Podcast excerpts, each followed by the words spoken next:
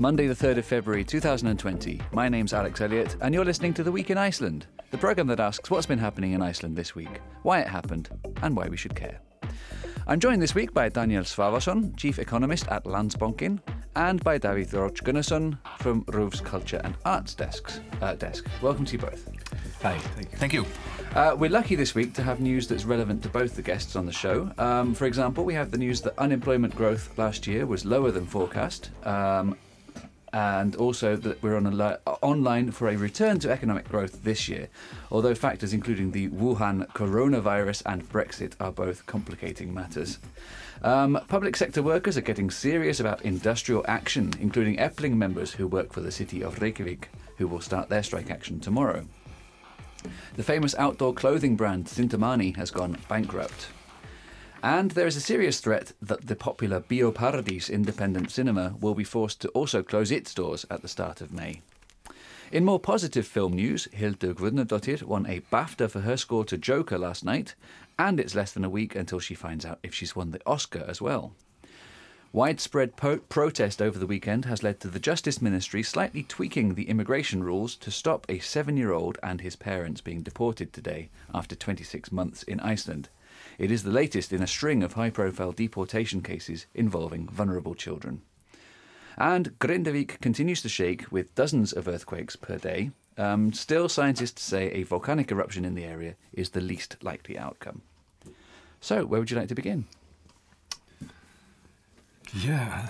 I know. Daniel, unemployment. Take it away. Happy Uh, Monday. Yeah, uh, well, um, when uh, when uh, WoW Air fell, uh, the I mean, peop the forecasts were that uh, we might see a pretty large spike in unemployment. We were actually expecting that the numbers of foreign tourist arrivals could contract much more than they actually did. Um, we've had some pos- uh, positive developments. Uh, there was a, a 14% decrease in, in the arrivals last year. But on the other hand, the tourists that uh, did come, they seem to have been, they stayed longer.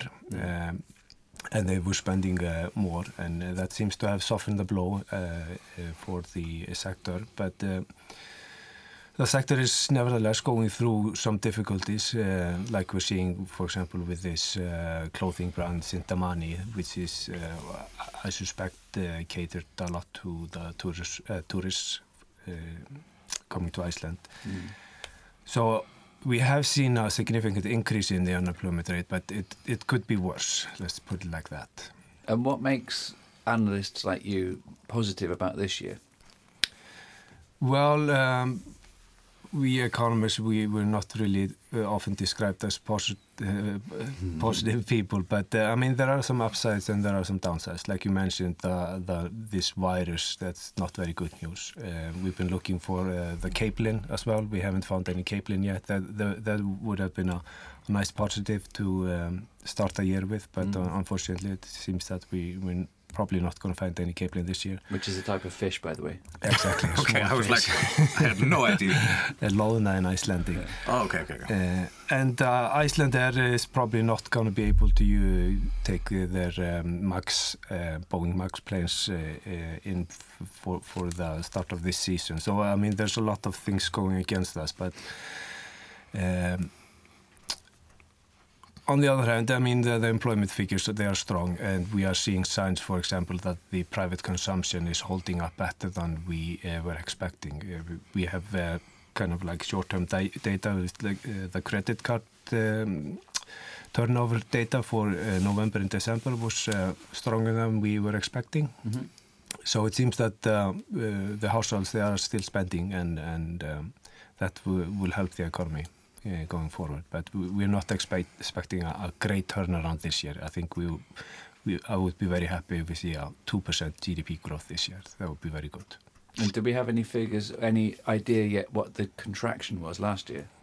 No, uh, the num- numbers are not in for that yet. They, they will come in uh, mid-February, uh, the first like preliminary figures. But as it looks today, for the first three quarters, the economy was growing only by 0.2 percent. Uh, our forecast for the year as a whole, we're expecting maybe a half a percent uh, contraction. But uh, I know, you know, minus half or plus half, it doesn't really matter. It's only like these are very rough figures. So, but what we know is that the economy cooled very significantly. We were coming down from five plus growth down to basically zero. So there's a pretty significant cooling off. Mm. Has there been any changes on, on the street in people's daily lives? Because obviously, that 10 years ago in the banking crash, we all noticed it so much. This time, No, not so much. At least I haven't. no. No, I think I mean it's very important for people to keep their jobs. I mean, even though we have seen this uh, uh, jump in unemployment, it's m- approximately two percentage points higher uh, this time uh, now than it was at the same time last year. Uh, on the other hand, it's also interesting to when we dive into the figures. Uh, it's almost half of the people unemployed now are foreigners, foreign workers. So it seems to be kind of unevenly distributed. It's hitting the construction sector and the tourism sector, which is uh, overrepresented by foreign workers. So it's hitting different groups differently. Mm. I remember after like the last recession, most of my friends they started smoking rolling rolling tobacco. Rolling tobacco, yeah, because it was way cheaper. Yeah, yeah, yeah. but then after they had like drank like two beers, then they always came to me for my factory cigarettes Yeah. because they didn't bother to make them. But now none of my friends are smoking roll tobac- rolling tobacco. Not yet. No, at least. So I haven't noticed.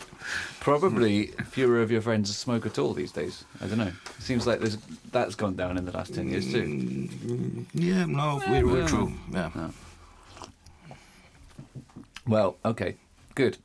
So it's it's it's it's a positive spin on what is bad news. I mean, unemployment going up is obviously a bad thing, but it could be Yeah, worse. I mean, we in Iceland were used to having very low unemployment figures. Uh, you know, 2% is kind of like uh, almost like the norm in Iceland, while in, in the European Union, I mean, they would love 4 or 5%. That's uh, very low for them. So now we, we're, we're way below the OECD average uh, still. Like how, how much is it now? In, in Iceland, Yeah. it's, it's around uh, 4%. 4%. It- there are two institutions measuring the unemployment. It's uh, uh, Vinnumálastofnun, which pays out the benefits. So uh, they, they count the people that have the right to um, claim Unemployment. unemployment benefits. And then there's the Hagstofan, the Statistical Bureau. They they uh, call up uh, a sample of people each month and ask them if they, they first of all if they, they uh, ha- have employment, and uh, secondly if they're looking actively looking for unemployment, so they can measure uh, the size of the labor force as well. So these uh, two measures are not giving the exact same reading. It, the the, uh, the uh, Vinnumálastofnun uh, numbers are higher, slightly higher. Uh, so there's al- always some sampling bias and So I mean, like two percent unemployment rate. That's like no unemployment. Yeah, basically, Basically, because- because, yeah. people are in between jobs, yeah, it and takes I mean, time it's to just- find yeah. n- new employment and of course. Mm. But four percent, it's uh, that, that's it's starting to hurt a little bit. Yeah. Okay, well, there's loads on the agenda today, so maybe we should move on to something else. Um, maybe, well, I think the most important story of the weekend, at least, was about the, the family that didn't get deported this morning. And I don't know if either of you either signed a petition or went to the protest or anything like that, but it was everyone was talking about it, weren't they? Yeah, it was. Uh, I was very pleased to see it got a, a happy ending. Uh, I think it's, um, it's it's it's horrible to uproot people that have uh, like uh, they, uh, uh, they had been here for like 18 months or something, and, and uh, the boy was speaking fluent Icelandic, and it's like uh, it was completely silly to turn away people like the this. latest in a string of inhumane, insane computer says no abortations Yeah. by by an institution that seems to be like I don't know, Indifferent. mm, yeah, and just seems to have the only the only point of it is to find technical legalities to get people who are not from Europe out of the country. I think they, they sometimes get unfairly treated because I mean they are they have a job to enforce the will of the politicians. I think we, we should be focusing more our criticisms towards the politicians that set the rules. No, uh, it, it, it, it isn't just that. It isn't like they also have some leeway and they have often been shown to take as extreme measures as they can. It's and and I don't know if, if I interviewed uh, the head of division at the um, Directorate of Immigration um, last year, and I uh, put that point to him, and he said, he said, yeah, there is some room for interpretation, and some people like there's some it's, but there's never one individual that takes decisions on things, and then he said that they do have the um, the appeals committee, which is independent, and that that can overturn decisions. So in his opinion, he said the system works. Um, obviously, you disagree with that. I mean, uh, if, if, if the point of the system is to keep people out of the country, then it works, yes. Yeah, I mean, it takes way too long for them to reach uh, decisions. So, I mean, if if they're not, the system should be like if they if you don't manage to like close the case within the next number of months, you basically automatically get the right to stay, something like that. I mean, And that's what the Ministry of Justice changed this weekend. exactly. Is that right? Yeah, yeah. They s- seem to have made some adjustment there. Yeah. There's the maximum amount of time for processing has gone down from 18 months to 16. But then in the next paragraph of the news, it says that the family, the Mohammed and his family, the seven-year-old guy, the child, they've been here for 26 months. Twenty-six months. Wow. Yeah. Uh, I think one of the big things about this story is not just this family, although really important that they got a result, but how many times this happens. Um, this is not the first time that people have been up in arms about throwing children out of the country. No. And I also think people should not start caring about other people after they turn 18. Also true. Mm. But, yeah, this keeps happening. And And those are just the cases that you know come up and, and become like uh, get the attention of the media. I, I uh, suppose there are a lot of cases that never never, never, no, yeah, yeah, yeah. That's just like the tiniest tip, prob- probably, of the iceberg. Yep. People on the other side of the argument would say that if there weren't tough barriers in place, that just everyone would move here, and then, I mean, obviously that's not going to happen. But there has to be some level of control, doesn't there? Yeah, definitely there have to be some some rules. But this, but uh, now it's if you're not from the European Union, you basically can't come here, and I th- think that's inhumane and stupid and insane. And, and uh, uh, one piece of criticism I've heard several times is that we give student visas out happily, and we're educating these people, and they learn Icelandic and things, and then they have Then, to leave then we kick them out. Yeah, Yeah. yeah, that's which is kind of shooting yourself in the foot when it comes to even an economic point of view. People want to live and work yeah, here. like. Like talking about like uh, the politician versus uh, the people just doing their job in the uh, in integration office. Like I rem- especially remo- remember one case about some like Canadian guy who like moved here and like learned like fluent Icelandic in like one year or something, and then when he finished his university degree, they kicked him out, and there was like there was not like any requirement in the law about that. That was just like they just enforced it really harshly. Like Pavel Bartosek wrote an article about this at the time. It was like ten years ago. Like a lot of stupid cases like this. I think obviously you should be angry at the politicians, but I think it's all right to be angry at bureaucrats too. Bureaucrats too. And I think many of them deserve it. I think, uh, I mean, I studied uh, for a while in the US, and th- there was like when I got my student visa, it was very clear that after I finished my studies, I would have to leave the country. Uh, so I, I, this is not like an Icelandic unique thing.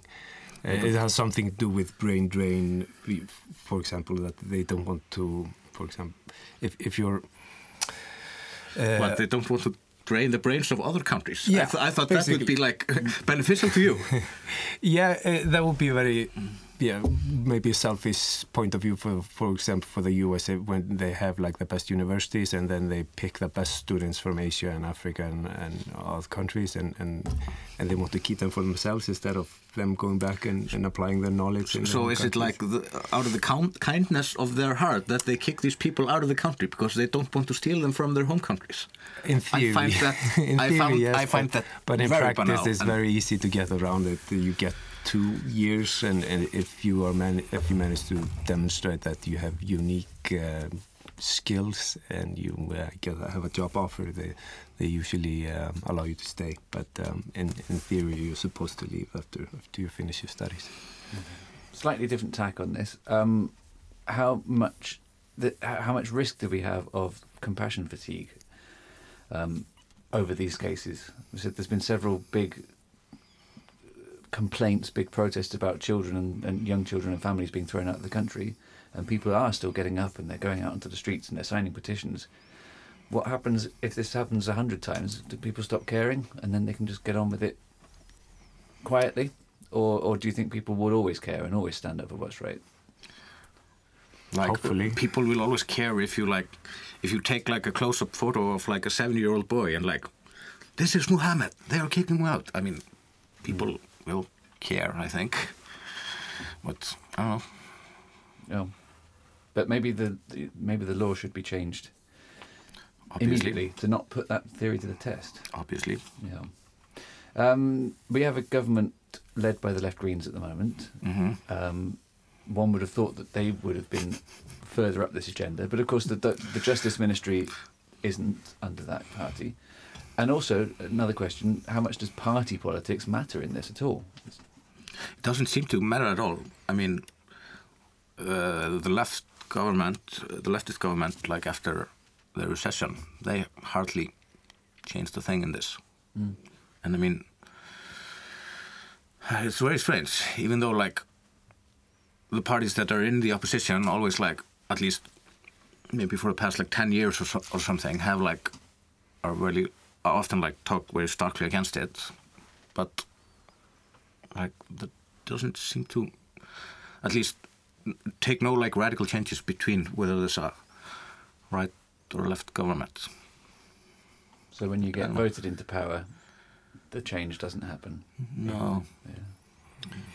But traditionally in Iceland, when uh, you have a coalition government and they kind of divide the ministries between them, uh, it, it, the tradition has been that if, if, if, you, if your party has that ministry, uh, basically the other parties won't, in, you know, meddle- yeah. Yeah. Uh, it's kind of strange because I mean, if you're prime minister, you're basically the boss of them all. Yeah, you're supposed to. But uh, this has been the tradition in Iceland. If you have the fishing ministry, then basically your party Sure you know. Yeah. But, but that, that's like the executive power. I mean, the real power lies within Alþingi, with, where legislative power. So um, there you should see like uh, the, the focus should be more more distributed, so to say. And it seems like the parties involved that get the ministries when the government is elected, they always get the ministries that are most relevant to their party, the ones that are most important to their party. Like Yeah. it would be, it would be very weird if the Sjálfstæðisflokkurinn had the environment ministry, and the left Greens had the economics ministry. But maybe they should do it that way. Maybe they should Yeah. force them to. Shape. Maybe they should do it as a lottery. but there are the, you know they are for example the finance ministry is always very like a very attractive um, ministry to get uh, in sense of power the foreign ministry as well uh, probably the most unpopular ministry to get is the the, the health ministry you need Yeah, yeah, yeah, yeah. it doesn't matter how much goodwill you have you you're mm-hmm. never able to Yeah, Landsbiten is always fucked up. yeah You will never have enough money to sort that out. you're always being popular Indeed. Well, let's maybe talk about Bioparadis Yes. because it's only one little cinema, but it means so much more than that. It's the the only art house independent cinema in the country, and it does brilliant things. It's very popular, Mm-hmm. and it might have to close down because the rent's going up. Mm-hmm. What do we think of that? it's a shame Business as usual. Like the big, big, uh, big housing companies, like raising rent like two times over the course of a night. Mm. and I mean nothing. You can nothing. You can run nothing in downtown Reykjavik except like uh, tourist stuff. And yeah, I think that's insane. And I also think they're talking about that they are going to like they want a reasonable rent from uh, the cinema, and and then they just like cite some like medium per square meter in the downtown area, not like taking into effect that this is like a huge um, gimalt, like a huge. Uh, yeah, it's like very big, and it's not like for you can't like have just like anything in there. It's a very specialized house, and and they're just like yeah, I just I, I think and I think it's really strange. People are just like, yeah, they want like reasonable rent, but what is reasonable rent? There are like many places in downtown that have been like just like empty for like a year or something. I is mean, that because the r- rental companies are asking for reasonable rent? And what what is that? Like everything is like leveraged up to the wazoo, like when they buy it, and then they're just like, yeah, Yep. Reason by reasonable they mean average, and average is, is arguably way too high downtown, isn't it? yes. Yeah, I, I don't really know the economics behind it, but uh, uh, I mean, I think it's a it's, uh, it's it's a shame if they have to close down because it's a very interesting place and it's been providing a very uh, good service and. Um, Maybe they've been underpricing the tickets. I don't know. Maybe there's some room to, to raise the ticket prices or something. But uh, like you said, this is very specialized housing, so I have difficult to see what else they're gonna put in there. I mean, You'd probably have to knock it down, wouldn't you? And the, the building. Put something else there. Like, who wants massive rooms with no windows? Yeah, right. well, well, I can imagine some sort of like ice cave for tourists, or or, or something like that, or like some like uh, or something like like in the other cinema house, uh, Bio uh, Bio Borgin on Snorrabraut. Yeah. There's some kind of like showing like volcano Oh, yeah, yeah, yeah. thingies or something like that, but. yeah. I, I don't know. But yeah, it's a, it's a shame. And also, I mean, uh, of course, the city council should increase their like uh, their grants to the cinema. It's like the grants are like 17 million a year, and if and if uh, the rent is like gonna like go tw- twice or something, then at least uh, what, what I've read about it, it means that it would need something like 15 million or something extra a year into the into the business, and like then the total would be like around 30 million, and I mean uh, just uh, the grants to uh, Borgarleikhúsið are 600 million a year. And they like own the house i think. So it's 600 million just into the business. And i mean and that's like Was that Borgarleik or Þjóðleikhús? borgar. Borgar. and that's like so then it would be if they would like put 15 million or something more it would be 5% of what they put into Borgarleikhúsið every year. And i think that's like to not do it would be insane. If not just because of like they're actually having this uh, European uh, cinema awards in Reykjavik like next uh, this autumn. And it would ju- just be like embarrassing for Dagur and, and Hjalmar to be having like cocktail parties with all these guys from the movie industry like oh yeah yeah these movies. Like okay none of them was actually showed here in Iceland but uh, I mean That's a very good point. yeah. Yeah. Uh, and also, Biopartidis does get subsidies from not only the city but also from the state. So they could both increase it by a small amount. And yeah, I mean, Borgarleikhúsið, Þjóðleikhúsið, the, the symphony orchestra, there are many things that do get a lot more money than this. Uh, why is it important though? What does the Bioparadis mean to the Icelandic film industry? Well, they show different types of films there. Uh, um, maybe perhaps like less commercial films, but uh, I, I was still kind of annoyed when I go to movies at Bioparadis. They still have the the um, ads. I was hoping in the beginning Yeah, yeah it would be optimal actually if you pay for a ticket that you basically not have to have to be powered by. yeah. yeah, but that was probably I mean, okay, they show films that, like from other places in America and Britain, obviously.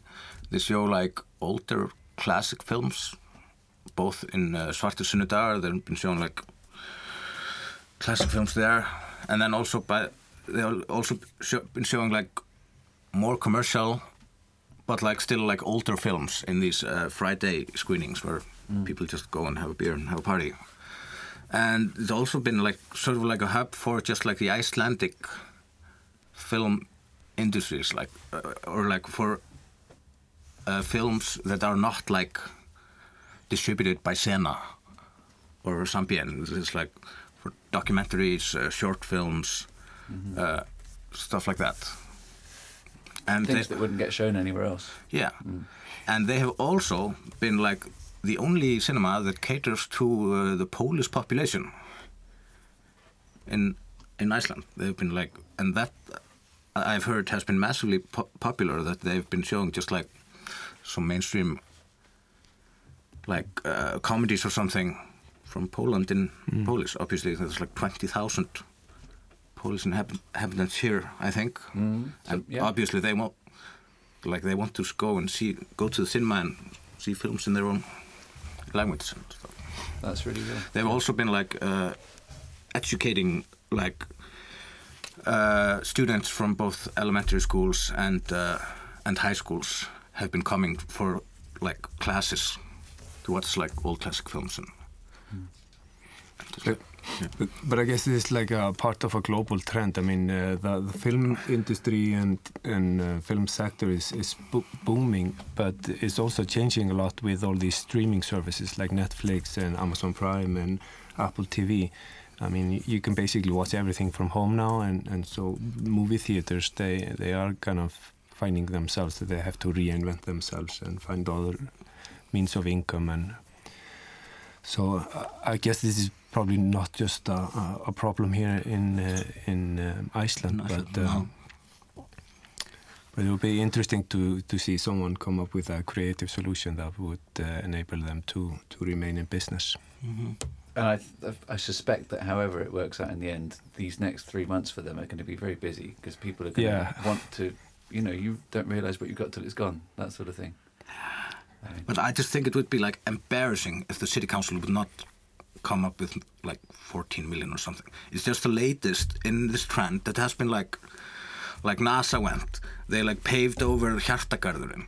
They're just like constant like, uh, just like of uh, arts and thriving city life mm. that's getting like bulldozed over by the tourism sector and yeah it's just it's embarrassing and it's and it's embarrassing for the tourism sector as well. Yeah, tourists because want tourists to... want, to, want want arts and culture. They don't don't just want to watch other tourists. I mean, it's mm.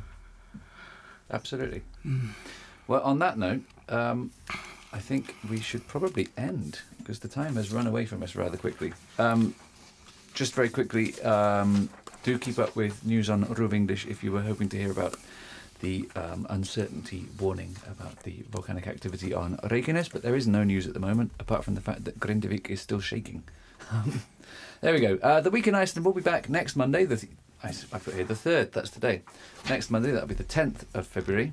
Um, on ruv.is forward slash English, RÚV English on Facebook, through the RÚV app and your favourite podcast platform. My thanks this week to Daniel Svavarsson and David Roach Gunnarsson, as well as to David Berndsen for running the studio.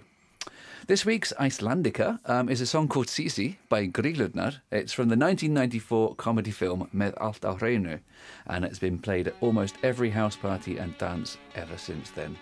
Um, enjoy, and bye for now.